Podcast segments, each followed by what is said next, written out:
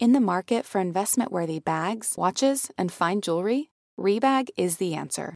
Rebag is a luxury resale platform where each piece is carefully inspected by experts to ensure quality and authenticity. Use Rebag to buy and sell finds from the world's top brands, including Louis Vuitton, Chanel, and Cartier. Head to Rebag.com and get up to 15% off your first purchase as a member with code REBAGNEW. Shop today at Rebag.com. That's R E B A G.com. And use promo code REBAGNEW for up to 15% off your first purchase as a member.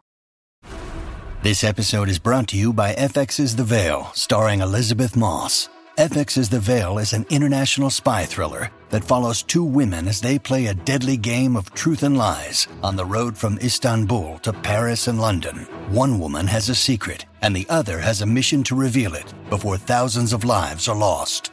FX's The Veil, now streaming, only on Hulu. Look, Bumble knows you're exhausted by dating.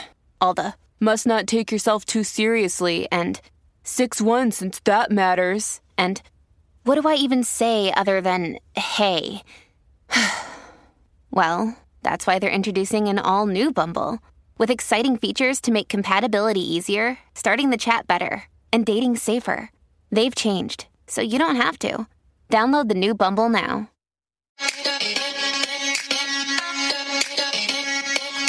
Welcome to So Bad It's Good with Ryan Bailey, the podcast where we cover all the pop culture we love to hate. From the classic reality TV moments of the past and present to the latest Daily Mail headlines and everything in between. We'll dive into all the infamous and notorious messes you can't stop watching. I'm looking at you, Jax Taylor. I'm your host, Ryan Bailey.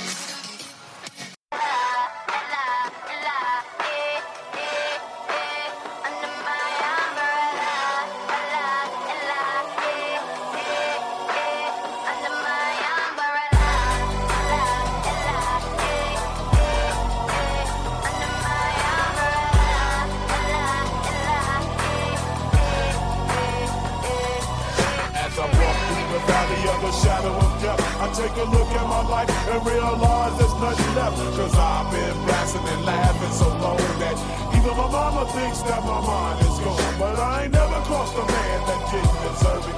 He be treated like a punk, you know that's unheard of. You better watch how you're talking and where you're walking. Or you and your homies might be lying in chalk. I really hate the trip, but I gotta low. See myself in the pistol smoke. Fool, I'm the kind of G the little homies wanna be like on my knees in the night, saying prayers in the street light.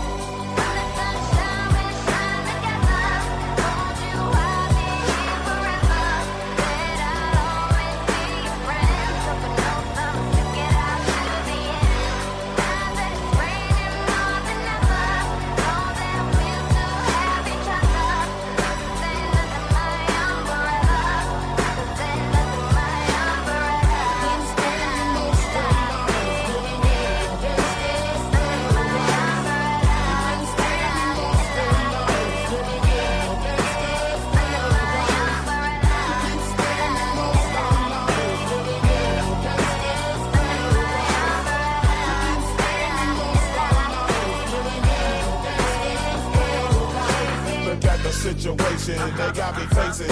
I can't live a normal life. I was raised by the state, so I gotta be there with the hood team. Too much television watching got me chasing dreams. I'm an educated fool with money on my mind. Got my tin in my hand and the gleam in my eye. I'm a loped out gangster, set tripping banker. And my homies is down, so don't arouse my anger. Fool, death ain't nothing but a heartbeat. I'm living life, do or die. What can I say? I'm 23 now, but will I live to see 24? The way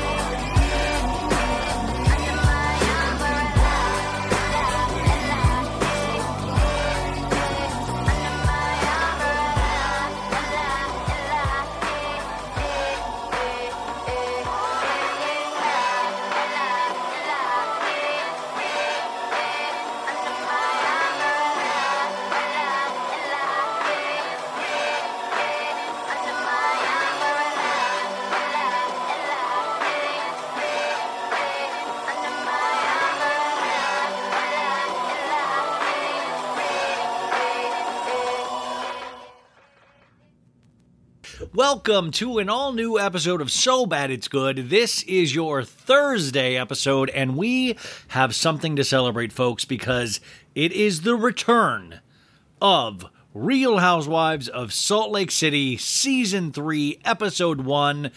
Uh, it just came on last night, and you're hearing this the next day. What did you guys think? Were you able to formulate your thoughts yet? Did you miss Mary Cosby? That's you know, there's so many thoughts running through my mind. Is is is uh, I thought it was a great episode. I did not miss Mary Cosby. I'm not saying that I do not appreciate what Mary Cosby brought to Salt Lake City. But once Jen goes to jail, she can always come back. Hey, no, but seriously, Jen Shah is going to jail. Uh, let's not make any bones about that. I will go into more of Jen Shah's, you know, legal troubles as the season con- season continues because I thought Salt Lake did something very, uh, very wise. Is that they didn't hit you over the head with the Jen Shah stuff in the first episode. I hope that was their purpose. It could be like last season where she gets off kind of easy again.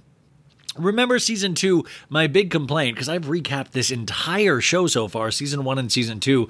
I think one of them might be entirely over on the Patreon. I'm not sure. Time means nothing, and my memory is shot. Welcome to watching Bravo all the time. Um, no. Uh, season two, I always thought was ridiculous for Jen Shah to do because she was facing such legal battles. We had already known Stu had uh, had flipped. Uh, all all of this stuff was coming down. And I was like, you know, is that the smartest thing? We've seen that it really didn't help Erika Jayne. And then season two happened, and Salt Lake City is so nutty that Jen Shah ended up looking good just by default, just by deep, just by kind of throwing in here and there. I mean, there are some horrific, horrific moments from season two. If you go back and think about it, though, there was the scene with Jen Shah's mom where Jen Shah's mom says, I'm going to give you my million dollars of retirement money and you know to defend you because you say you're innocent and, and we believe you and now we know that that was just wasted money my God. I mean, do you ever think about the psychology of these people? And it's not even housewives. Listen, we all get ourselves into trouble at some point. Like, uh, we all do. It's just that these are on cameras, but the ego on these housewives, which I hit that note time and time again in these podcasts, it really is astounding because you know deep down she thought she was going to get away with it. She thought she was going, she was so committed to the lie. And usually in this day and age, if you commit to the lie, you're generally going to be okay. Like we really like truth doesn't mean a lot anymore. You can say anything, you can make up anything, and that's why I was always that's why that's what really gets me upset. If you if you've been a long time listener of this show, you'll notice I get really upset when I see somebody that is just, you know, uniquely lying and not backing down from it because you can't really combat that there has to be some basis of truth. There has to be some foundation of truth so we can actually believe the things that we're seeing, not only in these shows, but in life.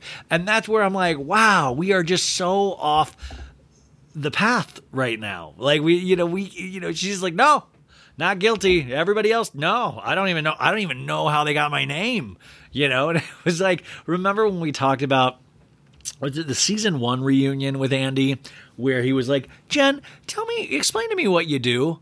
And Jen was like, "Well, Andy, it's really complicated. What I do is I take leads and I generate da da da da da da." And I remember, I, I remember that. Like, I, it was like when I when I used to think Tom Girardi made too much money for a lawyer. I was like, "There's, I mean, lawyers do really good, but there's no way it's like that good. It's like, like Michael Jackson money good. Like, um, I love that he's my, I love that he's my standard of rich person, MJ.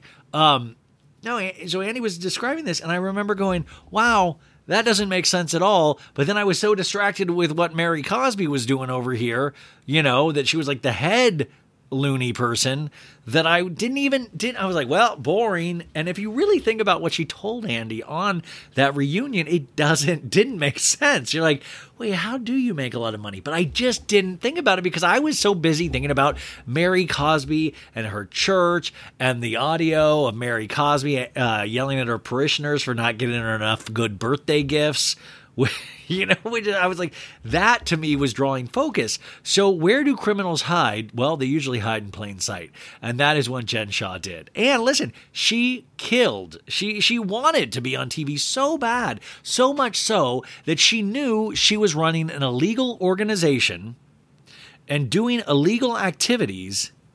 Yet was like, you know what would be cooler if I went on TV if, if the world kind of knew me a little bit more. I that it shows you the culture of celebrity how intensely it is craved how intensely we want that influencer culture. We want that. We want we want oh my god the likes and the follows and oh it must be intoxicating. I mean hell even the little that i've experienced of it it can be intoxicating. And it can be incredibly maddening and sad and all of those things wrapped up in one. But jen has decided she'd rather be known and infamous which is, you know, the opposite of famous in some ways, than not known at all. And Jen, you will be known for a very long time. So uh, I guess I am pleased, or and also saddened to report that the episode one we don't get any kind of moral kind of judgment. We don't. We're we're just telling this story, and we're gonna we'll go through beat by beat. But it is, I love, I loved watching this. I've now watched it a couple of times. I loved watching it because it's like I always use the example of like, you know, the summer break and then you go back to school. You know, you're going into seventh grade and everybody's got new haircuts and they're wearing their back to school clothes. And you're like, oh my God, I, I remember that dude. Oh, look how big that person grew. And look how, you know, and you're thinking all these things and you're, you're going, oh yeah, when's the last time I saw this person? So I'm thinking back to the reunion. And then I totally spaced that Lisa Barlow was pretty much like, Meredith is a whore and has fucked half of New York fucked half of New York. I forgot that hot mic moment where she didn't think she was being recorded and then she threw the mic. And that little bit, that scene from last season, you guys, comes back to haunt Lisa Barlow in the biggest way. Like Ebenezer Scrooge and the Ghost of Christmas Past has nothing on this clip. They play this clip multiple times in this episode, and it truly is interesting because Lisa Barlow, there's finally some kind of evidence or proof that Lisa Barlow is not perfect. And I like Lisa Barlow. I'm I'm team Lisa, and it took me a while to get there, but I am team Lisa. But I am Team Lisa because I also feel like the behavior of Meredith, especially in this episode, it was completely out of whack last season. But at the reunion, she said, Yo, I've been dealing with other things even besides the death of my father, which I can't even begin to imagine. But she's, you know, I forgot about her stroke. She's stroke face and voice. She's like, Seth, Seth, what's going Yes, very. It's very slurry. I mean, she's you know. And Seth, you know, hey, I'm from Canton, Ohio. I've got a company there. I I, I work with four thousand employees in Canton, Ohio. God, remember that scene when they were trying to work on their relationship? And he's like, I want you to come move with me to Canton, Ohio. And Whitney and Justin um, you know, the horniest, arguably the horniest couple on Bravo. We haven't seen passion like this since uh, Tamra and Eddie Judge. Um, you know, Justin, I want you to take me and make the woman out of me. I I love I I am a huge Whitney fan. Like I really really am. I like Whitney. She's been on the show, but I kind of dig her because you truly see how religion can mess people up and she is fighting to break free from that. And that's why, just to remind you guys, why I like Salt Lake is because if you think of every Housewives show as having its own thing, like Beverly Hills is like the glitz and glamour, OC, there's kind of this weird politically charged uh, I don't know, not Stepford wife kind of quality, but it's you know. And then you have uh, I'm thinking Atlanta, and those ladies are all sharp and business ladies and trying to get their thing going. But I think the foundation of Salt Lake is based around religion. And not just the Mormon religion, even though that comes up a lot, but remember, we have Judaism in this, we have uh, Christianity in this, or we did with Mary Cosby. And I thought that was so interesting. So you have, uh, you know, many shots of the temple. You have, of course, my favorite, the choir is back. Oh, oh, oh, oh, oh, oh. Like, they do the normal housewife music of like, dun, dun, dun, dun, dun, but then it'll be like, oh, oh, oh, oh.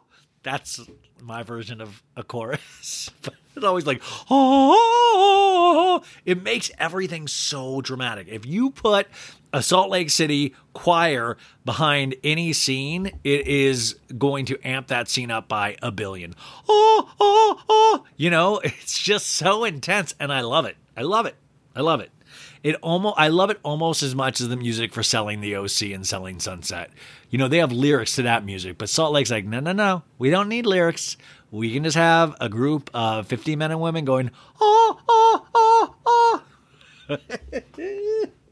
uh, oh man, I miss these girls. So uh, let's just take a moment as a podcast family or a YouTube family or wherever you're listening or seeing this and say, hey, these are the good times right now, folks. The times before we get insanely sick of this show.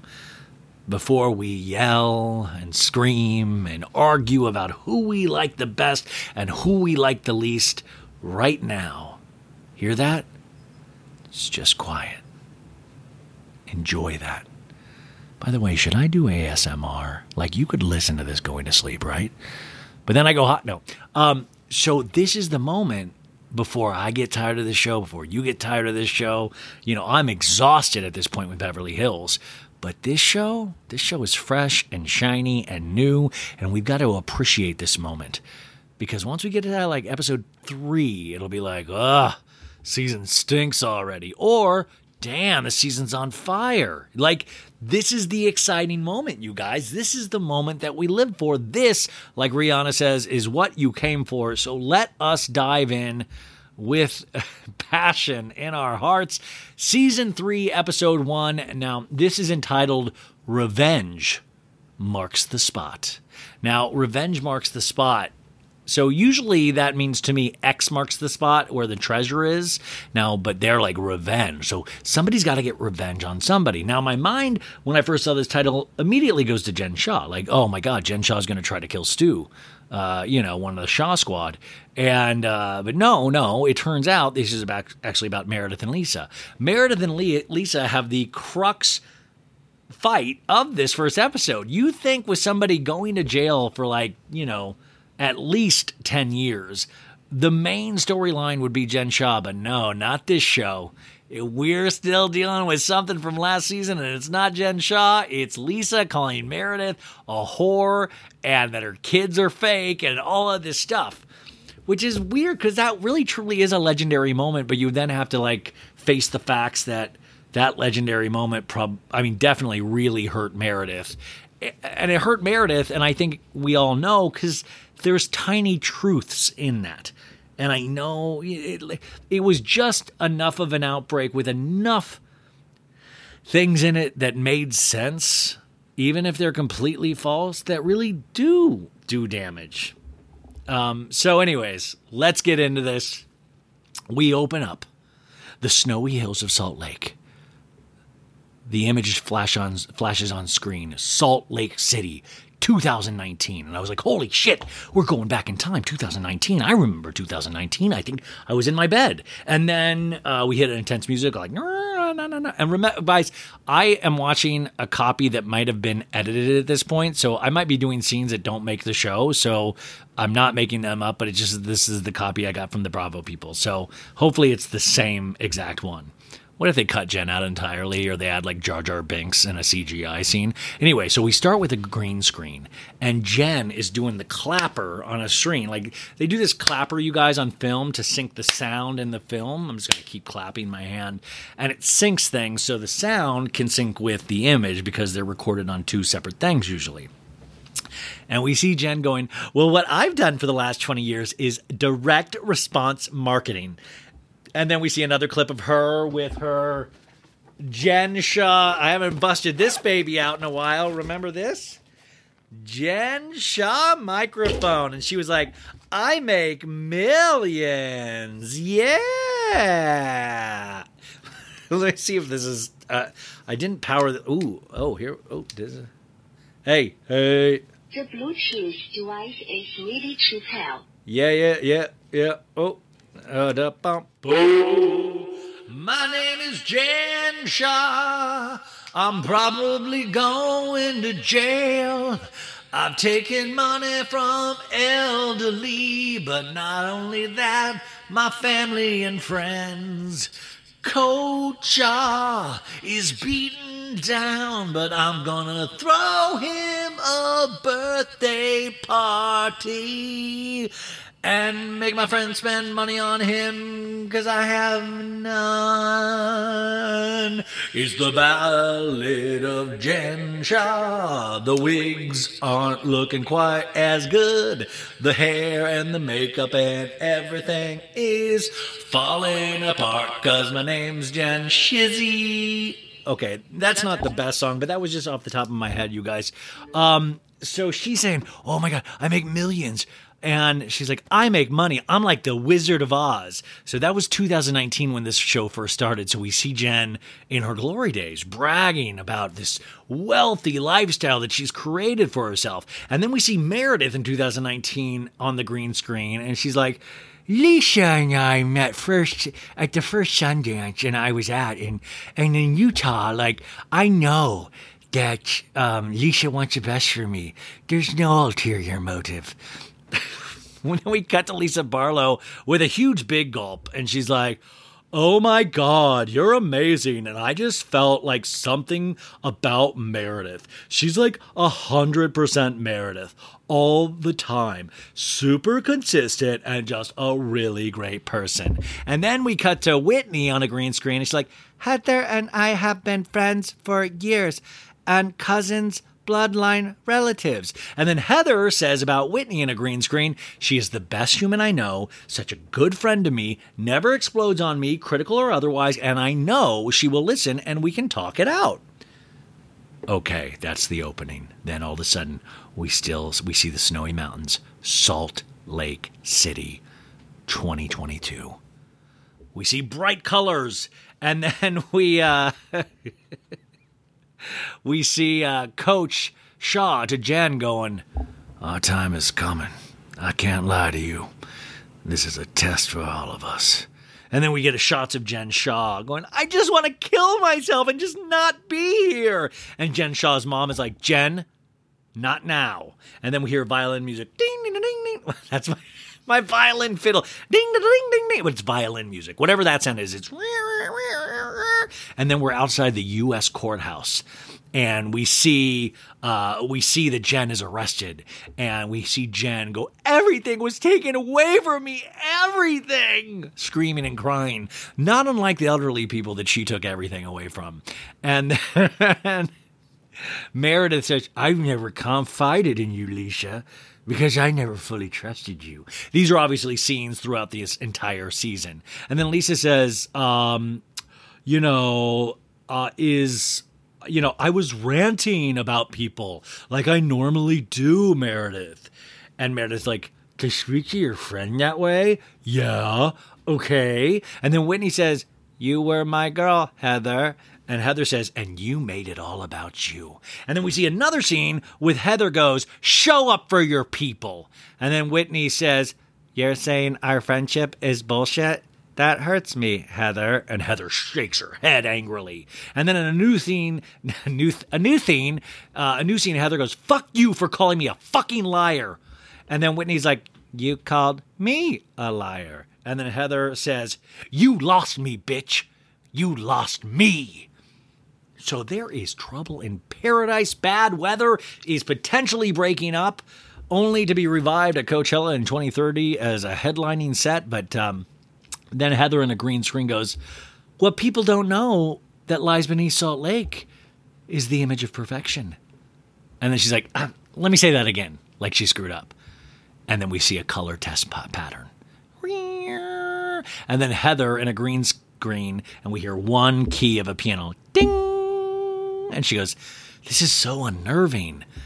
And the Real Housewives of Salt Lake City logo comes up. I do not know the taglines yet. You guys will have seen this, but I'm recording this on Tuesday.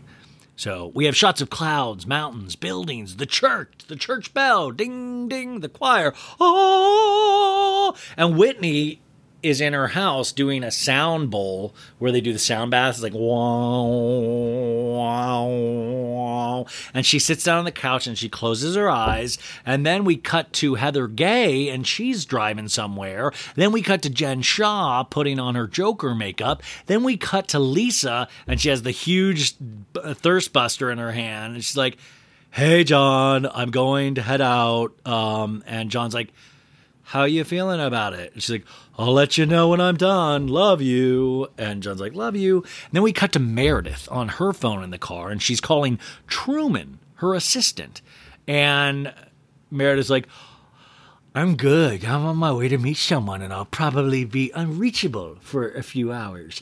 How uh, intense of a job does Meredith have that she has an assistant named Truman that she has to call on a van? Like, I'm going to have lunch. I would not be reachable, Truman, you know? A standing criminal who says, You look cute. Sorry, she greets Jen Shah. And then we see Heather walk into the other area, and uh, Lisa is there and hugs her. Hugs Heather Gay. Like this is just, this is how far Lisa Barlow has potentially fallen that she has to now align with Heather Gay. Like that's where she she's on an island, you know. And then we cut to Meredith and Jen, and they're going to a steam pool. Uh, and it's like a hot tub, and Jen goes, "It'll feel nice and warm." And Meredith in a talking head goes, "If someone had asked me eight months ago, I would be hanging out with Jen Shah. I'd call you crazy."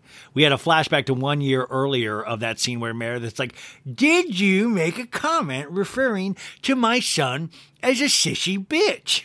And Jack Shah, you know, just so used to lying, goes, No. And then Meredith's like, It's your fucking Twitter, Jen. It's your fucking Twitter.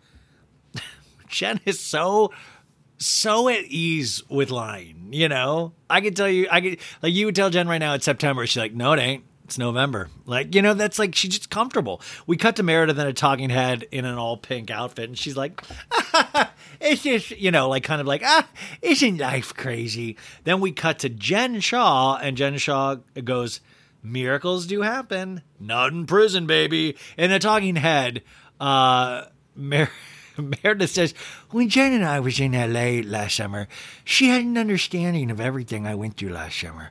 And it cut to the reunion, and I was dealing with more than just my father's death.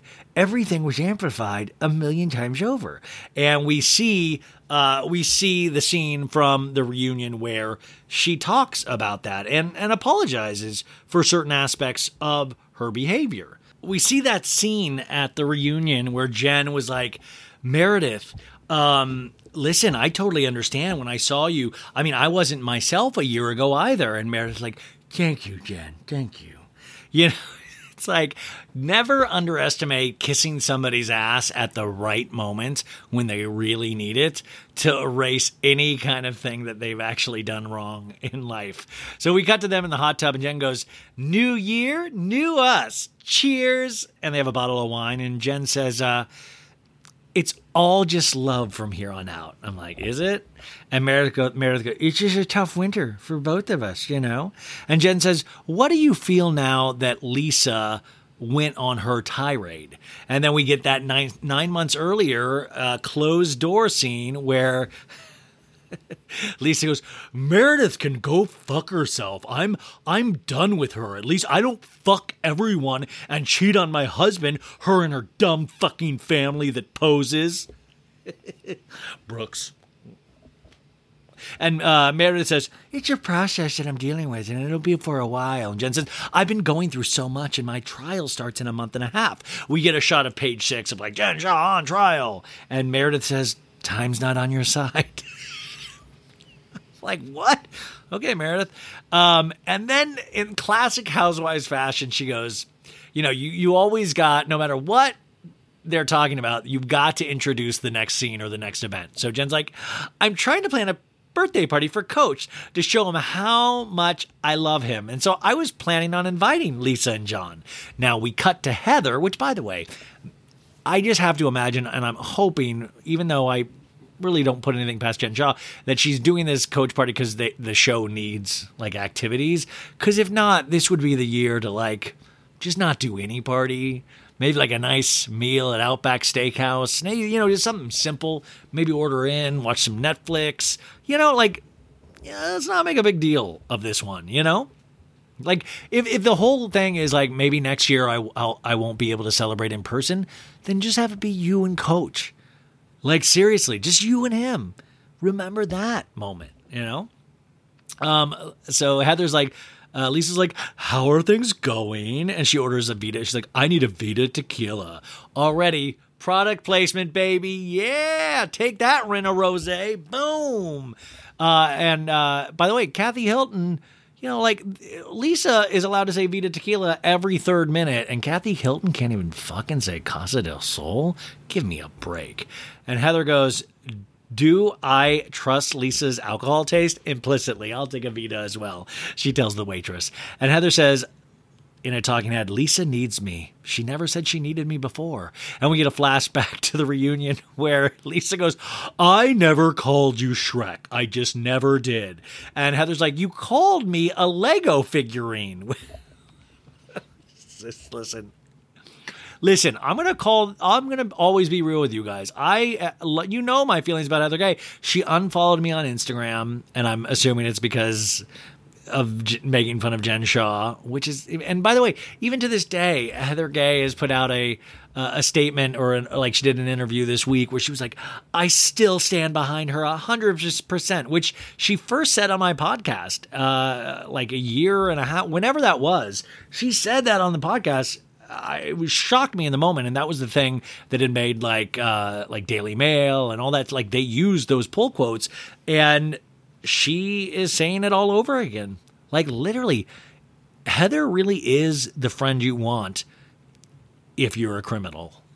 if you're a criminal, Heather is going to understand. Heather, there is no wrong in Heather's book. I mean, listen, it is kind of shocking at a certain point. I and you just hope it's another thing. It's like these shows exist also in like hopefully what you don't see, and I hopefully what I we don't see is that Heather going like, "Yo, you fucked over a lot of elderly people. That shit is not cool. I do believe in forgiveness, but you know, it's like I just also feel like Jen is not. It from what I've seen and heard, it doesn't feel like Jen is owed all of this. I mean, Jen Shah was calling Heather nasty things too. Remember when Jen Shah turned against Heather in that episode when they were all in the like uh, the, uh, the little iron bathtubs out in the desert? Like she's she's a very nasty woman. And so, anyways, Heather, you got the real villain. You, me. I, I, you unfollowed me, and and it very it hurt me. But listen, I'll call it as I see it this season. And so far, you're you're still very funny to me. Um, Heather goes, the fact that that Lisa is scraping the bottom of the barrel, I'm the last person she wants to call.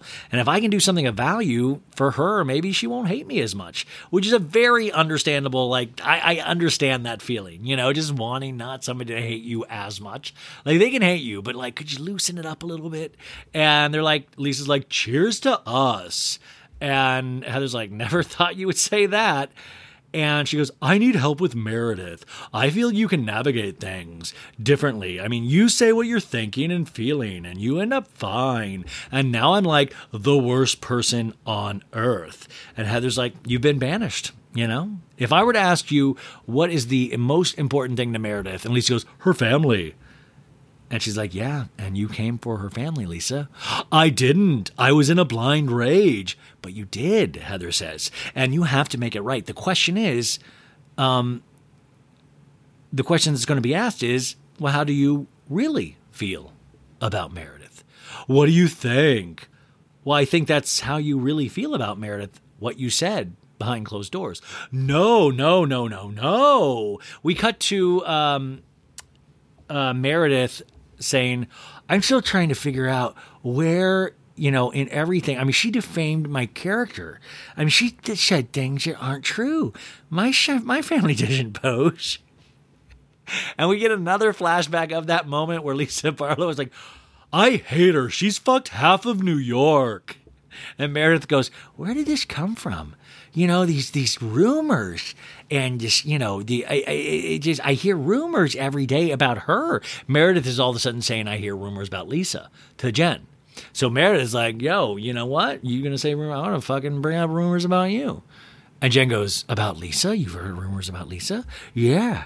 And I never spread them. So, you know, if this is her projecting her own truth, you know, she decided to be an asshole because she's angry. So she's saying or introducing the idea that Lisa Barlow is projecting because she is the actual asshole. She is the cheater. It's her family that poses. She has fucked half of New York. Jen in a talking head goes, The shit Lisa Barlow said about her sister and best friend. I mean, what Meredith needs to do, I mean, it's just like, you know, what Meredith needs to do, Jen Shah says, is like, she needs to monetize that. Like, make garbage trash whore t shirts. And I was like, holy shit.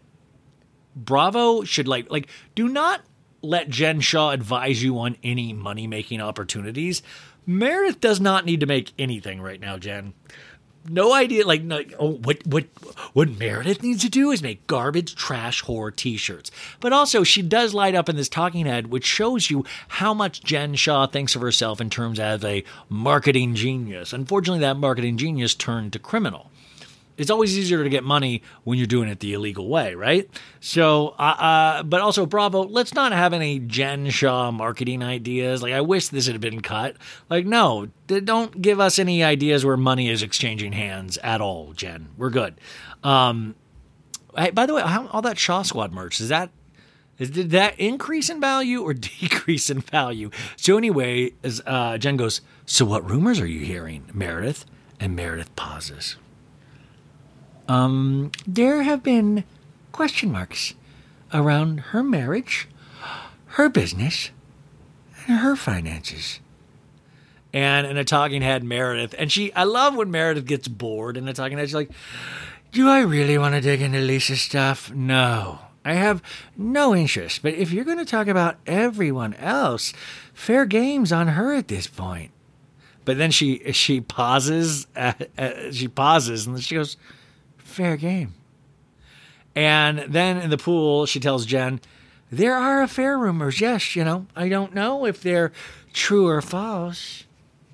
Very nonchalantly, like looking at, oh, I don't know. I can't. But by the way, you know, I don't know if they're true or false, which just kind of means like you could make that up on the spot. Meredith could just say, Oh my God, I just made I just heard a rumor in my head and I trust myself so I know I think correctly. So my thought that just popped in my head is that she cheats on her husband, so that's an actual thing. So that's you know, the rumor like what, what is she what she's saying is basically that rumors can come from anywhere. And I truly believe that Meredith in this aspect of things is full of shit. This is somebody just trying to sweep the leg, is trying to hurt somebody after they got hurt. That's it.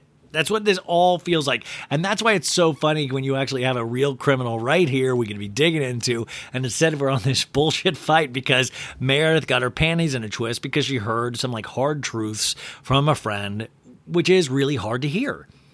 Jen says, that Lisa's having an affair? And then Lisa goes, Yeah, I've heard the same thing. No, you haven't. Fucking this is what these these these housewives align with each other. They agree with shit that they know are lies because they're trying to be like, I want to be in with you, so I'm to agree with you. It's like the same shit on Beverly Hills between Rinna and Erika Jayne, you know? Um we cut back to Heather and Lisa and Heather's like, Well, if you feel like what you said was justified, and Lisa's like, I don't, let's be clear. And then Heather goes, You're in the position to say it was just a moment, and I'm gonna have you're gonna have to eat shit for a long time. And in a talking Heather, Heather goes, I don't think humble pie is something Lisa likes to eat, or will ever eat, or pretend to enjoy eating. All three things need to happen to make up for it. And then Lisa goes, I've eaten so much humble pie, I'm surprised I still fit in this dress we really went way too far with the humble humble pie analogy. I was like, okay, no, I no humble pie, I get it. No, okay, we're gonna keep going with the okay, okay.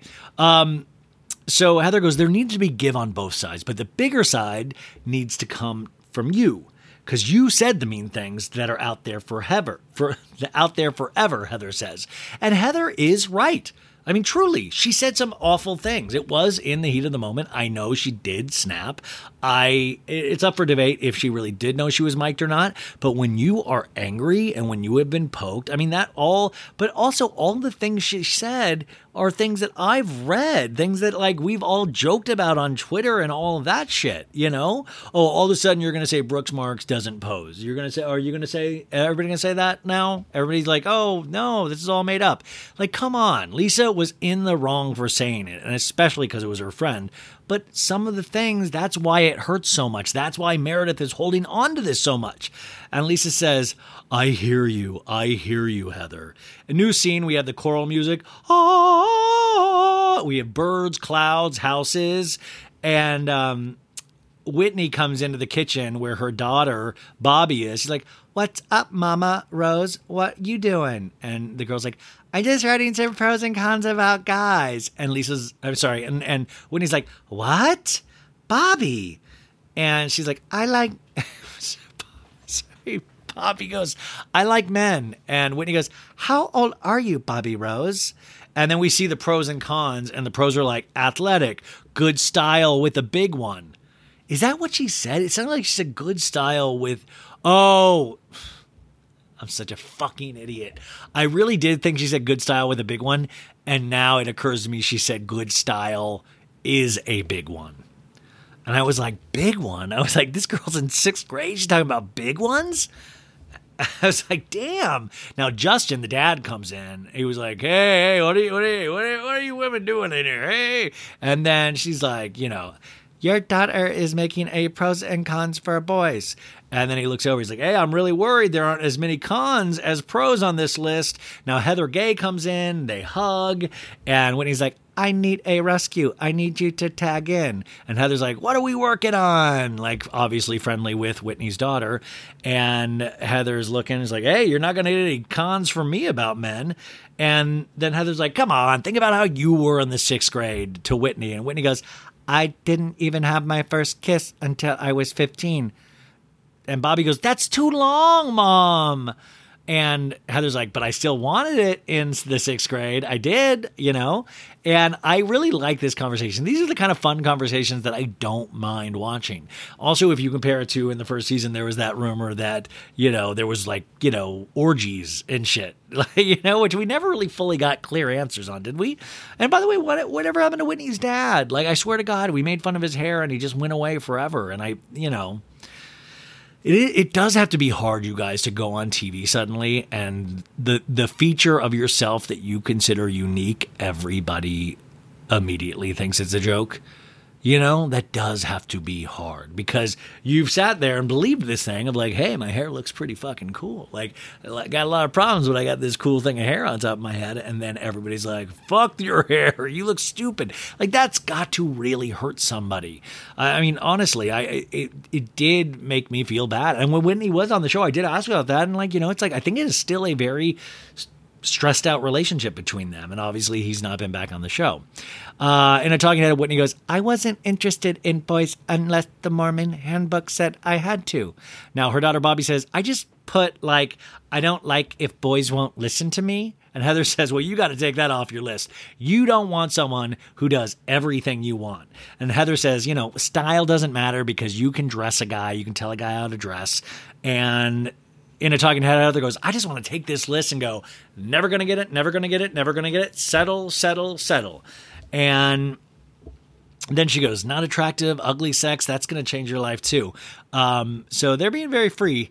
In a talking head, uh, Heather goes, I want to be as hopeful as Bobby Rose when I make my list, Heather says. And Heather says, okay. Justin's like, do you want a drink? And he's like, yeah, since I'm on Team Lisa Barlow lately, let's do a tequila. And we get a flashback to Heather FaceTiming Whitney, and she's like, I'm going to go meet Lisa. And Whitney goes, It's good to do that. We need to get over our shit. Now, downstairs we go with Justin, Whitney, and Heather, and they show us a speakeasy, you guys. And it is, and listen, like I've told, I've said this so much recently. I love secret rooms. Like I like, I, it's my dream that, and like I, I podcasted with Annabelle DeSisto, which you'll hear next week. Um, we recap the movie The Ring for, you know, spooky season. And I said I love speaker rooms. She's like, that's disgusting, don't I? And I'm like, no, like they didn't you like it's like like a treehouse and stuff, like like hidden passageways and stuff. Like I thought that would be the coolest. So they have a bookshelf that locks at the top and then it can open up. And Whitney's like, the fact that we have a bar in our home is a big deal. And Heather says, yeah, I remember going over to my friends as a kid, and if their parents were drinking wine, I was like, OMG. And Whitney goes, you know, I was on my healing journey and I've been working with Megan, an energy healer. And then we get a flashback of that energy healer, and she's like, trying to resolve trauma earlier of earlier childhood. We're going to clean out the old energy, helps you go out. And we see her like doing rolling motions, like, blah, blah, blah, blah, and then Whitney's like, Can I hug you? And then her and the energy healer hug, as you do. We go back to the scene, and Whitney goes, It really hit me. One of the biggest wounds is the church. I came to the realization I'm ready to close that chapter and leave officially and ask them to remove me from the books because I guess the Mormon religion has like like a yellow pages, which kids that used to be a phone book before the internet, where you would look up people's numbers. But the Mormon they they have records. They keep records on you. That is all your information. So God, when you get to heaven, if you're Mormon, God's like, let me check the old books. Which, by the way, do you think in heaven they've switched over to internet? Or do you think they still go with like book form? Like, oh, let's get out these dusty books, you know. Do you got the F's? No, I have the E's. You know, like do they I feel like I could save a lot of time, but I guess in heaven, all you have is time. Uh, kind of like Jen in prison pretty soon. Sorry. Heather says, if you ask them to remove your name from the records, I mean, what changes in your everyday life, Whitney? And Whitney goes, nothing changes. And Justin says, to know Whitney, the freedom that comes from the release is, you know, the thing. And Whitney says, I'm doing this for Bobby and Brooks so they don't fall into my cycle of limited beliefs, not feeling seen and not feeling heard. And Heather goes, Whitney, having your name on the record means they're still, you know, still, she's like, yes, they're still tracking me. They still ask for money. They send people to check on me. Even if you move, your record transfers. This fucking record, man. And Whitney says the treatment of women are subordinate to men I can do whatever I want because I'm a human. Now, that's the only thing that the Mormon religion got right because women are definitely subordinate to men. what if, what if this is the episode? We're like 400 episodes into this pod, and I'm like, well, that is something I actually believe with. I haven't really spoken a lot about it, but uh, women are subordinate, and I think we can all agree. it's like I lose everything. no, women are better than men.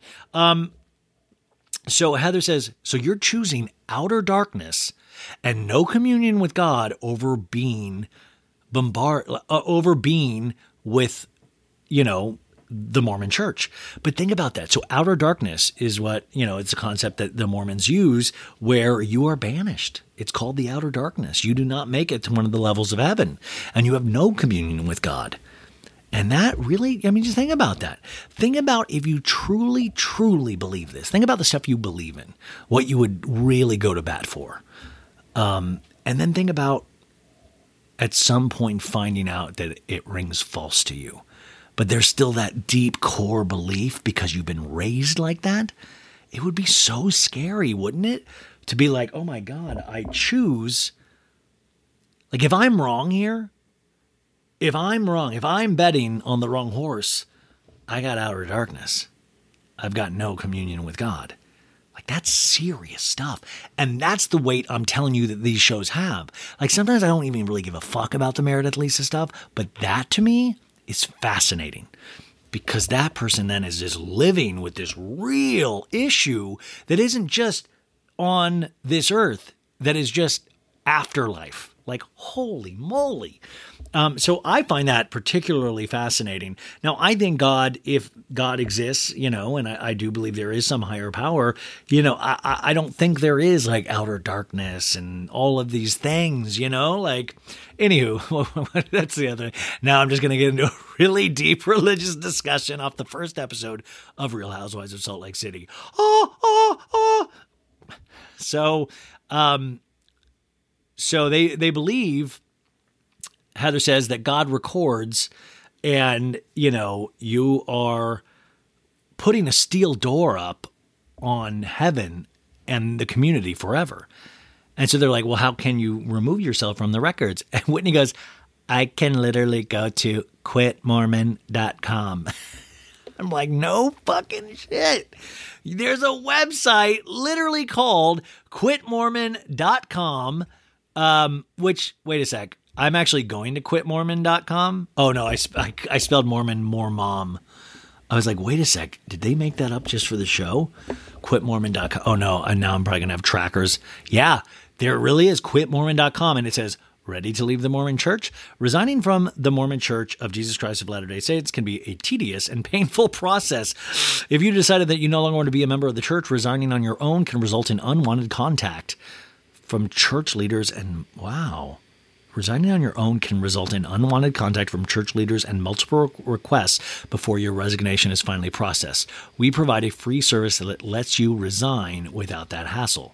Why does it why does this exist? It says, We are not attempting to influence anyone to leave the church. However, if you have decided that you want to resign, using Quit Mormon eliminates most or all unwanted contact and gets you resigned much quicker than resigning on your own. How it works provide information about each person who wishes to resign and sign online using your computer, tablet, or phone. Our automated system will guide you through the resignation process and submit your resignation to church headquarters. Your privacy is maintained and all communication is sent back to uh, our office. So this really genuinely is a real website, quitmormon.com. My gosh. Technology, finally, we're doing something here. And Heather goes, I, man, I, I don't, I, I don't, I, I, I don't think I could ever do this. And when he's like, I demand you move my name from records and it will take five days from this point.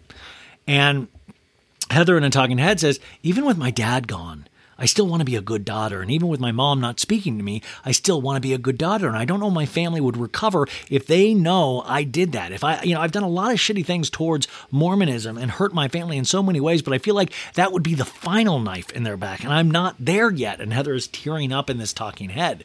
Once again, this is like real shit, man.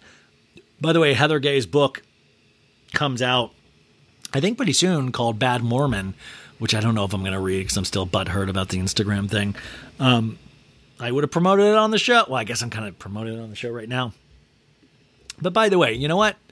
Can I, on this on this quitmormon.com, could I just quit for Heather? Am I allowed to put Heather's information in there? I have her number. Like, I mean, what if I? that's just, that's fucking not right. I was joking. Um, and then Whitney prints out the letter. It's a big moment. Whitney takes the pin, she signs it, and Justin goes, "Okay, do you feel like there's anything there for you before you know you you you send this back?" And she's like, I can't sign it fast enough. Folks, summer is just around the corner, so it's time to say goodbye to those jackets and sweaters and hello to shorts and tees. Now, I wanted to update my wardrobe for the long haul without spending a fortune, and luckily, I found Quince. Now, I have a lineup of timeless pieces I want that will keep me looking fresh year after year. I got a pair of tan shorts, I got a pair of green shorts. I cannot wait to style these for summer, and I gotta tell you, the quality is great because Quince has all the seasonal must haves like 100% 100% European linen shirts from $30, performance polos, and versatile flow knit activewear. The best part? All Quince items are priced 50 to 80% less than similar brands. Quince cuts out the cost of the middleman by partnering directly with top factories and passes that savings on to us. And Quince only works with factories that use safe, ethical, and responsible manufacturing practices and premium fabrics and finishes, so you can feel good about what you're wearing on every level. So upgrade your wardrobe. Go to quince.com slash so bad for free shipping on your order and 365 day returns. That's Q-U-I-N-C-E dot com slash so bad to get free shipping and 365 day returns. Quince.com slash so bad.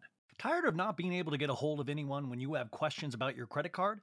With 24 7 US based live customer service from Discover, everyone has the option to talk to a real person anytime, day or night. Yeah, you heard that right. You can talk to a human on the Discover customer service team anytime. So, the next time you have a question about your credit card, call 1 800 Discover to get the service you deserve. Limitations apply. See terms at discover.com/slash credit card. Now is my favorite part of the show where I get to talk about our sponsor this week. And once again, So Bad It's Good is sponsored by our friends over at Dame. Now, Dame, you can discover your pleasure with their thoughtfully engineered toys. It's discreet shipping, it's hassle free returns, and it's a whole lot of fun. You can shop for couples or you can even shop for solo toys. Now, they have sent me, um, they have sent me uh, both toys that I'll mention, the Ava and the Air and they even uh, sent their their their oil, their special oil that goes along with it. And uh, I have to tell you, uh, listen, I am not a female, obviously, but these reviews from females that you can read on their sites or even just look up Dame products are incredible. Also, they have been featured in Rolling Stone, Cosmopolitan, Women's Health, and Vice. Uh, this is a great company designed by women, run by women. Awesome. So, the first product I'm going to talk about is the Ava. It's a couples product. So, let's be honest, they always say sex is better when everyone is enjoying themselves. My God, I think that's true. That's why Dame Products designed Ava, the first hands free vibrator for couples. You can boost pleasure and connection for all with a little toy that won't get in the way. Sharing pleasure during intimacy not only feels good in your body, but it can increase your emotional connection and decrease your stress levels so you can take those good feelings with you throughout your day. But in order to get there, even the most sexually motivated couples can benefit from a strategically placed buzz. Enter Dame Products. Dame Products designed its hand free toy Ava specifically for couples. It nestles close to the body and it stays put with just a finger so you and your partner can focus on intimacy. It's designed to enhance, not distract from pleasure. Ava is your sex life's new best friend, so what are you waiting for? Try adding a toy into the mix and discover your new layers of pleasure you can share, plus sex you'll look forward to. Uh, and like I said, they sent me this and they sent me the, the product Air, which is actually for solo use. I will say this just the design itself, it looks kind of like a piece of art. Does that make sense? Like these designs are weirdly beautiful. It's like a sculpture of some sort. Um, but Dame, you can get 15% off your order of anything at Dame Products. So power up your pleasure with any of these toys that I talked about today or other toys from Dame Products, go to dameproducts.com and use So Bad today for 15% off site wide. That's code So Bad to take 15% off your first order at dameproducts.com. And by the way, I had the uh, the ladies from Pink Shade on this week and they were talking about Dame as well. And it's full, I was sitting here talking about other podcasters with Dame and we were both saying we're like great company, great company. Uh, they are. They're a great company. Go check them out. Hey, it's Kaley Cuoco for Priceline. Ready to go to your happy place for a happy price? Well, why didn't you say so? Just download the Priceline app right now and save up to 60% on hotels. So, whether it's Cousin Kevin's Kazoo concert in Kansas City, go Kevin, or Becky's Bachelorette Bash in Bermuda, you never have to miss a trip ever again. So, download the Priceline app today. Your savings are waiting. Go to your happy place for a happy price. Go to your happy price, Priceline. When you need mealtime inspiration, it's worth shopping Kroger, where you'll find over 30,000 mouthwatering choices that excite your inner foodie. And no matter what tasty choice you make, you'll enjoy our everyday low prices, plus extra ways to save, like digital coupons worth over $600 each week. You can also save up to $1 off per gallon at the pump with fuel points. More savings and more inspiring flavors make shopping Kroger worth it every time. Kroger, fresh for everyone. Fuel restrictions apply. And then Whitney's like, "Thanks for being here, Heather." And Heather's like, "Hey, you are my exem- exemplar. You are totally fierce, fearless." And they hug, and Heather's like, "Bring it in! I love the mush." So very sweet scene. New scene, shot of mountain, deers, clouds. We see a moving train, and we are at Jen's new house, you guys. And she's like, on the FaceTime. She's like, hey, the fireplace, how do you turn it on? I'm going to put you on FaceTime, okay? Um, Allie, the Allie, the home loaner, is like, put it on pilot, push the red button. And Jen's like, I've been adjusting to the new house. I went from 9,000 square feet to half of that. And I went from the Barbie dream house to this closet. One year earlier to like a normal closet. And we see a pic of Jen miserable in her new closet that is still bigger than my bedroom. And um, she's like, Coach Shah was the voice of reason and sat me down and discussed this. And we get a flashback of Coach going, we can get a smaller you know spot you know? We don't have to pay as much. And it's you know it's the most important thing is being able to fight for your freedom. And coach walks in just he just looks beaten down by life you know? Or it could be the ass surgery he potentially lied about. Remember when the the feds were after jen and she she said on the reunion that coach had uh, something wrong with his ass But then Andy never asked a follow up of like, could we see some receipts on that? Like, this is the kind of shit that I'm like, yo, I would love some receipts on this. And uh, he's like, What are you doing, Jen? She's like, I'm trying to light the fireplace. And he's like, Better just delete it, leave it. Just, you know, by the way, yeah, leave it. Jen, you've lit enough fires in your day. Just leave it. In a talking head, uh, Jen goes, Along with downsizing the house, we had to downsize the Shah squad. I'm doing my best. I'm doing my very best. Don't care. Honestly, don't care. I care about Coach Shah. I care about your sons. Don't care if you're doing your very best. I really don't. I hope they're doing their best. Downsizing the house could give a rip. You should even be in a smaller house than you're in now. Like, I love it just downsizing the house, still bigger. You know, like that's just, it's like, okay, man, you really don't know what downsizing means. Also, the Shah Squad, how to downsize the Shah Squad? Most of them are in jail. What do you mean downsize? They all plead. What are you talking about?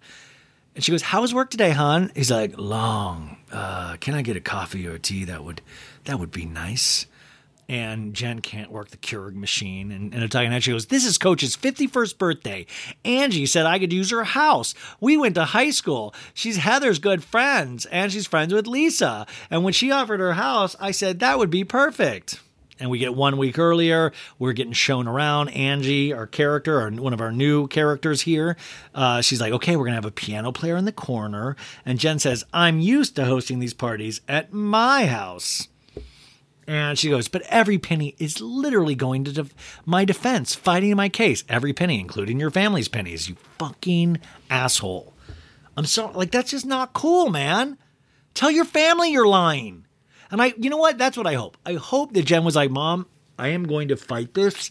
I did it, but I'm going to fight it to try to stay out of jail. Like, I hope that kind of honesty was with the family, but I bet it wasn't. I have a feeling, but hopefully, because if not, man, that's whatever you think she did to us or those elderly people, think about what she did to her poor mom. And um, she goes, every, you know, so I'm, you might not think so, but I can operate on a budget. You might not think so. I don't even care. Jen tell, like, by the wrong time to be on a budget, you know? This is what, how, like, the living large lifestyle. Jen tells Coach, um, the uh, the party theme is going to be Harlem Nights because you love that movie. Remember Harlem Nights? It was an Eddie Murphy movie in the '80s. Richard Pryor and Eddie Murphy. I don't. I, I think it was maybe when I was a really little kid. I don't think I've ever seen it. Um, Coach looks tired. He's like, "Okay, honey. Oh, okay." You know, Salt Lake City, Harlem, you know, you know, Harlem, there's a lot of black folks. What are we going to do? You know, import them in? And Jen's like, well, we're inviting frat brothers, your frat brothers, the one, the ones that are here, uh, family I invited, Heather and Whitney, you know, and I'm planning on inviting Lisa and John because I know you would want John there, but Meredith is going to be there. And he's like, ugh. What I don't want is to use the party as some platform as a party to confront something. You know, it's like take that shit somewhere else. I'm like, Coach, have you watched this show? That's the only reason we have parties is so these ladies can confront their issues. Like, literally, this is why this is complete. like, poor Coach is like, yo, man, go have a real birthday somewhere else. This is what I'm talking about, Jen. I know you're getting paid by this show, but listen, if Leva can back out of every scene on Southern Charm, why can't you be like, you know what, this year we're to do it a little differently. I got to show my husband really how much he means to me. And that means I'm to take away what I love, and that's being on camera. We're just to do a nice family birthday party. But nope. And he goes, There's a lot of other things, you know, there's so much more important that's going on, you know. What I want to do is have a good time. We're getting closer to the trial date, and that is a lot to deal with. And Jen in a talking head goes, My trial date is March 27th. And we get a flashback to the arrest. And Jen goes, I'm the only defendant left still going to trial. I have no idea what is going on with the other defendants. I have no idea why the others have taken a plea deal, but I'm not going to take a plea deal when I'm not guilty. And um, she said, What is she?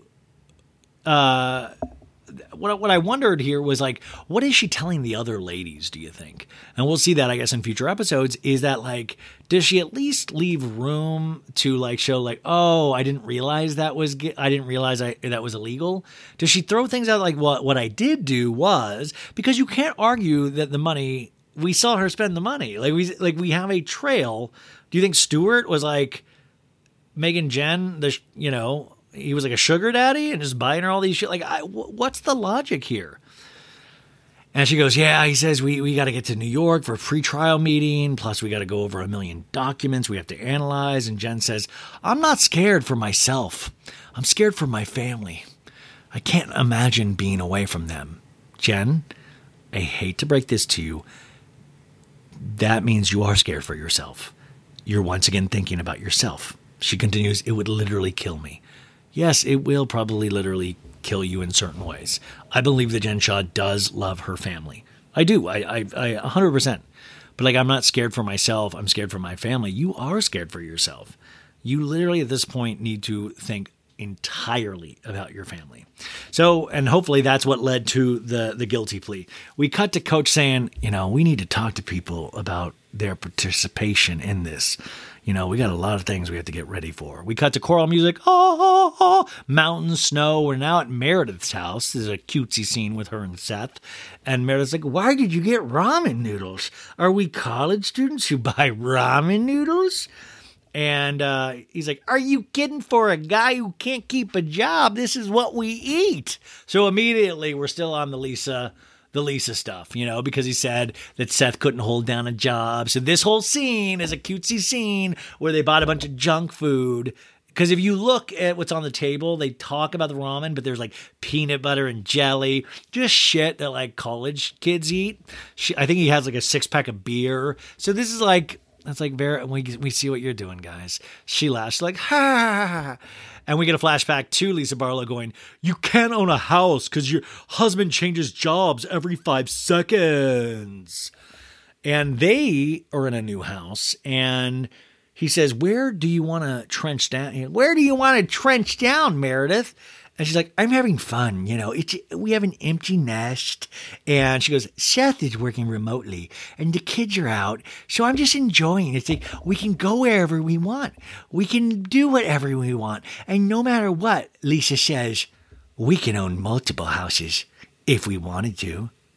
In my mind. no, no, no. I love. And we see photos of them on vacations, a lot of luxurious spots. And Meredith goes, The only reason I care about this commentary with Lisa is she could hurt you in your career, but you have 4,000 employees. And, you know, her negative comments can affect their livelihood, and it's pretty self centered. What does John Barlow do for a living besides follow Lisa around? Meredith says. But I love this because all of a sudden I'm like, wait, what the fuck is, wait, is Seth all of a sudden Elon Musk? Who? Wait, Seth is in charge of 4,000 employees? Is this correct? Is this an exaggeration? Like 4,000 employees? That's a lot of employees. Like, is it are they are they ants? Is this like what an ant colony? What four thousand employees? I feel like, nah, I don't. Uh, like, I, I need to look more into that. Can somebody look into uh, Seth's new job? We get a montage of John being bossed around by Lisa Barlow, and she's like, John is the best. I wouldn't do that for him when he's at, like carrying things through the snow. And Seth goes, Actually, I totally understand, John Barlow. What can I do for you now? And he's following around Meredith in a joking dad fashion. A flashback. John telling um, Coach, going like, you know, me and Lisa, we own everything together. And then we see a talking head with John where the producer goes, Did Lisa prep you for this interview? And he's like, I can neither confirm nor deny. And Meredith goes, you know, is he responsible for 4,000 employees? I don't think so. And then she goes, I hear their distillery that they say they own in Mexico, you know, I hear, you know, we've never seen that. And they want to know about our money, but I've seen SEC documents that their company isn't making money. That's a fact. In a talking head, she goes, It's legal public documents. Anyone can read Barlow's crowdfunding for business 2018, reporting losses, outstanding debt. You know, it just raises question marks. It just does. It raises question marks.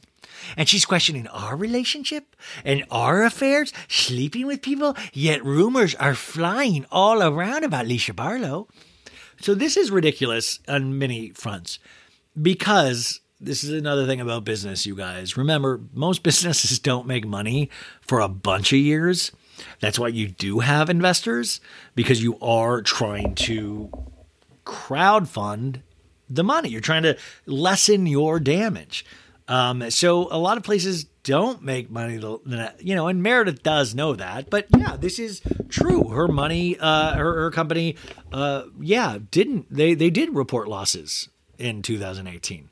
Um, Lisa in uh, or Meredith in a talking head goes, you know, she tries to show this life about perfection, but if everything I hear is true, her life isn't that great. And also in a talking head, this is great. This is when it's Meredith goes, I've never exchanged sex for money. That is what a whore does. It's maybe someone else, maybe something else I don't know. I love that now Meredith has not only introduced that there is a possible cheating that Lisa cheats on her husband, but now it's even more than that. Lisa Barlow is sleeping with people for money. That is the rumor that Meredith has just put out there. Classic. This is classic Housewives. And Meredith goes, I don't know. And she has an I Love New York coffee mug. She's like, I don't know if it's true. And Seth goes, Have you reached out to her? And she's like, why would I reach out to her, Seth? I'm not reaching out to her to ask her to apologize to me. That doesn't work. It's very sad someone has to throw away 10 years of friendship because of skeletons in their own closet. I know this actually sounds like a little bit of my Lisa Rinna voice, but really, in reality, I can only do like four voices. I, I, it's a pro, it's an ongoing, it's an ongoing learning experience. The show. We cut to Whitney's house. The stylist is putting her boobs in her dress, and uh, she's like, "Should I wear pasties?" And this guy's like, I probably would. Then we cut to Jen Shah getting her hair done, like a fancy bead on her hair. Once again, don't need to do this. No, no, no. Then we cut to Seth changing. He's like, what is it? What is is it? Is it Brooklyn Nights? Is that that? And Mary's like, it's Harlem. Really, Seth? Then we cut to Angie's house. The food is out. There's a piano player playing. The cake looks great, Angie says. And then there's a neon sign that gets lit up that says, Let's get this party starting on the perp walk. I mean the the the step and repeat where people take their pictures. And people start arriving. We hear ragtimey music. Whitney comes in and hugs Angie. Angie, this looks beautiful. Heather Gay comes in. Justin is not there because he's working an event. And Whitney goes, I've known Angie since I moved to Utah 10 years. No, sorry, Heather does. Heather says, I've known Angie since I moved to Utah. I was 10 years old. I remember in high school, she would like pull up in a Lamborghini. And, you know, at the 10 year reunion, the rest of us, you know, the rest of us kids were in outfits from Old Navy. I mean, she was definitely the coolest girl at the 10 year reunion. Listen, Heather, it kills me you don't like me anymore because I love Old Navy. Like that kill we have so much in common. Meredith and Whitney are hugging. Um, and Heather says, kissing cousins, the buzzing cousins uh, about Whitney and Heather, Lisa Barlow and John walk up. And you can tell Lisa's nervous. She's like, sounds like there's fun happening. I love that. You know, when you overdo it, when you're like, I'm so happy to be here, but you know she is scared shitless.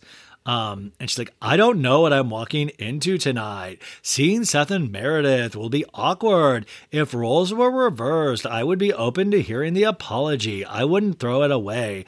You know, I wouldn't throw away a 10 year friendship over one bad moment. And Heather tells Lisa, glitz, glam, and gangster as she comes in. Cheers! We cut to Coach Shah getting out of this fancy ass white old car. Once again, money that didn't need to be spent.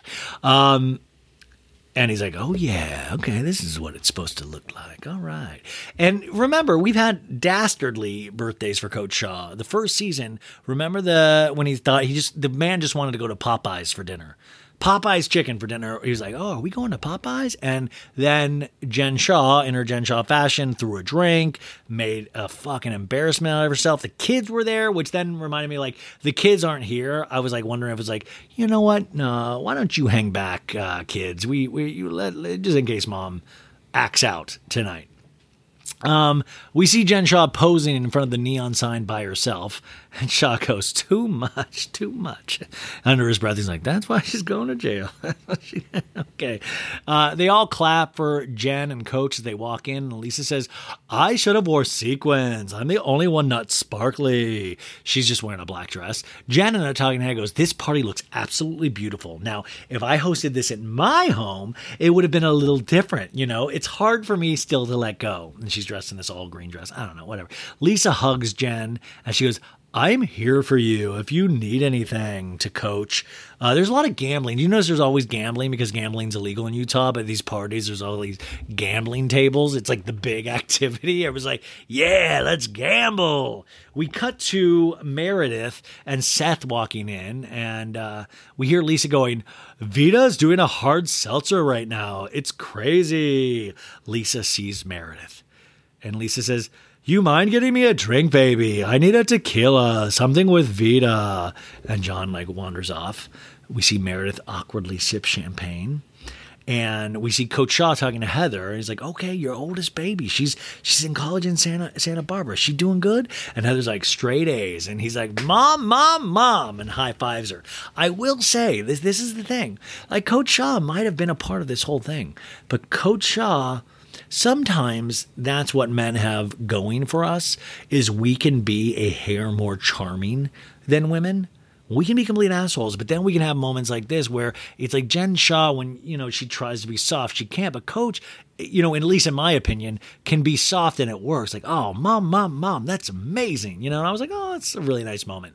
Um, so then we meet one of Coach's friends, Big Baby and not Big Daddy, who we met uh, when they tried to hook her, hook uh, Big Daddy up with Heather Gay on that blind date. And Heather says to Coach, "That might be my man." And Coach says, "Do you know who that is, Glen Davis?" And Seth is talking to Glen Davis. He's like, "I love your game." And Heather says, "That's Glen Davis from the Celtics." You guys, I don't play sports. I you could have told me this guy was a superhero. I've been like, okay. And uh, He's six foot eight, you guys. And Heather goes, eh, "This is an upgrade from Big Daddy to Big Baby. It's like going to a from a Shirley Temple to a Pina Colada. Ooh, there's so much sugar in a Pina Colada. They are delicious though. But I would say Shirley Temple." To a vodka straight, like or to a martini, you know, like class it up. We get a flashback to that big uh, daddy date gone wrong, where Big Daddy, you know, he committed the ultimate sin, ordering a cranberry with OJ instead of a drink, and everybody was like, um, Heather poses for a pic with Big Baby. Um, and a lady asks Meredith, Did you put shimmer on your tatas? And she's like, Yes, I did. Yeah. Angie is talking to Lisa, and she's like, I haven't even had a housewarming party yet. So this is really nice. Heather now is talking to Meredith, and Seth's behind Meredith. And Heather goes, It's a good night. I'm just saying, I met with Lisa, um, and I haven't had the chance to talk about it, but I don't want it burden tonight for you, you know. But to, to, to be here, it shows real maturity to Meredith. And Meredith goes, I think it's not a big deal. And Heather goes, I think it's a huge deal. That's another reason why I like Heather. She kind of like calls it like she sees it. And Meredith's like, if anyone's crying in a corner at home, it's not me. I did nothing wrong. I certainly didn't fuck half of New York. By the way, did you hear the uh, rumor about Lisa Barlow? She likes to take it in all the holes. no. So, it's so it's fucking Lisa. Okay, and uh, talking head, um, Heather says, "I love that Meredith is a woman of principle, but Mormon Proverbs um, says, to whom much is given, much is expected." 10 years of friendship, you owe a path to forgiveness, which I thought was a really interesting comment. And Seth says, It's brave of you to be here. and Heather says, You can also walk around, you know, you have that option, you know. And uh, Lisa is just staring at them. We cut to people gambling. Uh, we see Coach's mom, Joy, spelled J O I. She looks amazing. I was like, damn, they look the same age. And Joy's like, go, boy, do your thing. And Coach is like, let's get you something to sip on. Come on. And um, Angie's like, okay, we need Jen to make a speech. We need a toast for the birthday boy. And Jen's like, Coach doesn't like celebrating his birthday uh, much, but I'm on a TV show and I need money. So this year was a very, it's it's very special. It's important for me to show you how much I love and appreciate you, Coach. I know we've been through a lot. And um, because everything we've been going through, it means more than ever to have people that I know love me and my family here. And everybody's like, We love you, Jen. We love you, Jen. You know, it's family and friends. And she's like, to everyone who has been there, thank you for being there, and to wish Coach a happy birthday because we we can still be together to celebrate. And Angie and Sean, thank you for opening up your home. By the way, Sean fucking looks like ripped. He's in like a button up with like suspenders and a hat. I was like, Jesus God, like this dude is ripped. A coach in a talking head goes, thinking of life, uh, without my wife brings me to tears. You know, with my wife not by my side, it's uh, hard to stomach. And he's almost in tears, but he's like, tears of joy, yeah, let's but no. And Coach makes a wish, blows out the candle. Jen still remains there, so the wish didn't come true. Coach does a fancy dance. By the way, Coach can move. He's like, yeah, ooh, ooh. The cake's being cut. Seth hugs John, Lisa's husband, and goes, good to see you, man. And John's like, Are you in town long? He's like, Just this week. And John's like, Well, if you can break away, let me know. And it's like awkward. And Seth goes, Hey, what, whatever our wives are going through, that's, and John's like, Yeah, yeah, it's their relationship. You know, I'm not accountable for Meredith's behavior, and I know you aren't for Lisa's. And I have to believe that because I know it's like that for me. And John is like, For sure, for, for sure, that's it, for sure. I like your tie. John, just like a deer in headlights. And Seth goes, Thank you, man. You look sharp too. We cut the dancing, Coach and Jen and some random kid dancing. Um, everyone is getting into the dancing, da da da. Heather and Whitney and Big Baby are together, and they're smoking uh, by the, the the gambling table. And she's like, "I was told not to inhale." To the Big Baby, Lisa comes out with uh, a card to gamble. It's very awkward. She's like, "How are you guys doing?" And Lisa goes, "Oh my gosh, I'm doing good, you guys." And Heather's like, Are you going to say something to Meredith yourself? And she's like, I just don't think it's the right time. And Heather says, It's not about that, you know, you know, we can save that for later. And Lisa says, Especially what Jen is going through. And I know it's going to get harder. I think that's the part that cracks Lisa up the most is that, like, oh my God, I'm dealing with somebody that's going to jail and I'm the villain, you know? And when he says, that, oh, we just really need to be there for her. Oh, I have an idea. I was thinking, why don't we take a quick trip here before she goes to New York? And let's go somewhere warm, sunshine. Let's go to Scottsdale. And she's like, I'll take care of all the details. And Whitney goes, I'm all in on this girls' trip. And she bets everything and loses. And she's like, oh no, there's no hope for this girls' trip. We cut to Joy, uh, his coach's mom, and we we see Big Baby go, oh, Stella got a groove back. Uh, Lisa comes over and hugs Meredith all of a sudden. Hey, I just wanted to say hi. In a talking head, Meredith's like, okay, um, at some point, I want to talk to you, not tonight. In a talking head, Meredith goes, You've had two months to reach out and tell me you want to talk to me. I just love you and I'm really, really sorry. And Meredith goes, That's fine. We can talk at some point. Okay, Lisa says. Meredith looks down like she's just done and with this conversation. So Lisa picks up that cue, moves on. She goes, Hey, Seth, how are you? Can I hug you? Is that okay? You don't have to, which is just what a string of awkward words put together. They awkwardly hug, and Heather goes, Oh my God, that's huge. Look at that from across the room. And Seth goes, It was crazy. I still don't understand it. Meredith was devastated by what you said. I know, I know. And it was hard on me. Yeah, I know. You made some comments about me. I couldn't believe either. I don't feel that way. And she goes, I don't feel that way, Seth, about Meredith. I don't feel that way about you. I don't. Like, I don't. And Meredith is just staring. We cut to, well, commercial, and then we come back. Moonlight, Coral. Oh! And Seth's like, I can't even believe that you said those things. She's like, Seth, I can't even believe I said those things. And Jen Shah goes, Seth is talking to Lisa right now to Meredith. And Meredith goes, whatever. And Seth says, We were so surprised by this. You know, that wasn't the Lisa we know. It's so hurtful. I know. I hope you can understand. I haven't been able to sleep, and it's been like it's been exhausting and John says it's going to be okay, but it doesn't feel like it. And it's like, why is this happening? Eh, or Meredith goes, why is this happening to Jen? I mean, you know, God, she could have texted me. I mean, like now she's talking to Seth, like apologize to Seth, apologize to my children. And Jen says, she hasn't said anything, right? And Meredith's like, why are you attacking me right now? Why are you trying to s- celebrate with my husband? And she's talking to Seth and she's like, literally, Seth, I had a blind rant. And Seth's like, well, do you know what the root of that was? And she's like, it never happened before that trip. I don't think those things. I don't think those things. But now on the van ride down, they were all like, uh, Meredith is not your friend. She is not your friend. And Lisa goes, Does that make sense? And he goes, None of it makes sense. To get where you got, to hear something like that from someone we love. He goes, Seth, I know. I don't even remember. I did feel hurt. I understand Meredith was hurting, but I was hurting too. I'm not making excuses. I was coming from a place of hurt. Seth says, It was just so hateful. It wasn't hate. I was hurt. We see John look over, and then he just freezes. He he like doesn't even head over. He's like, I'll stay here.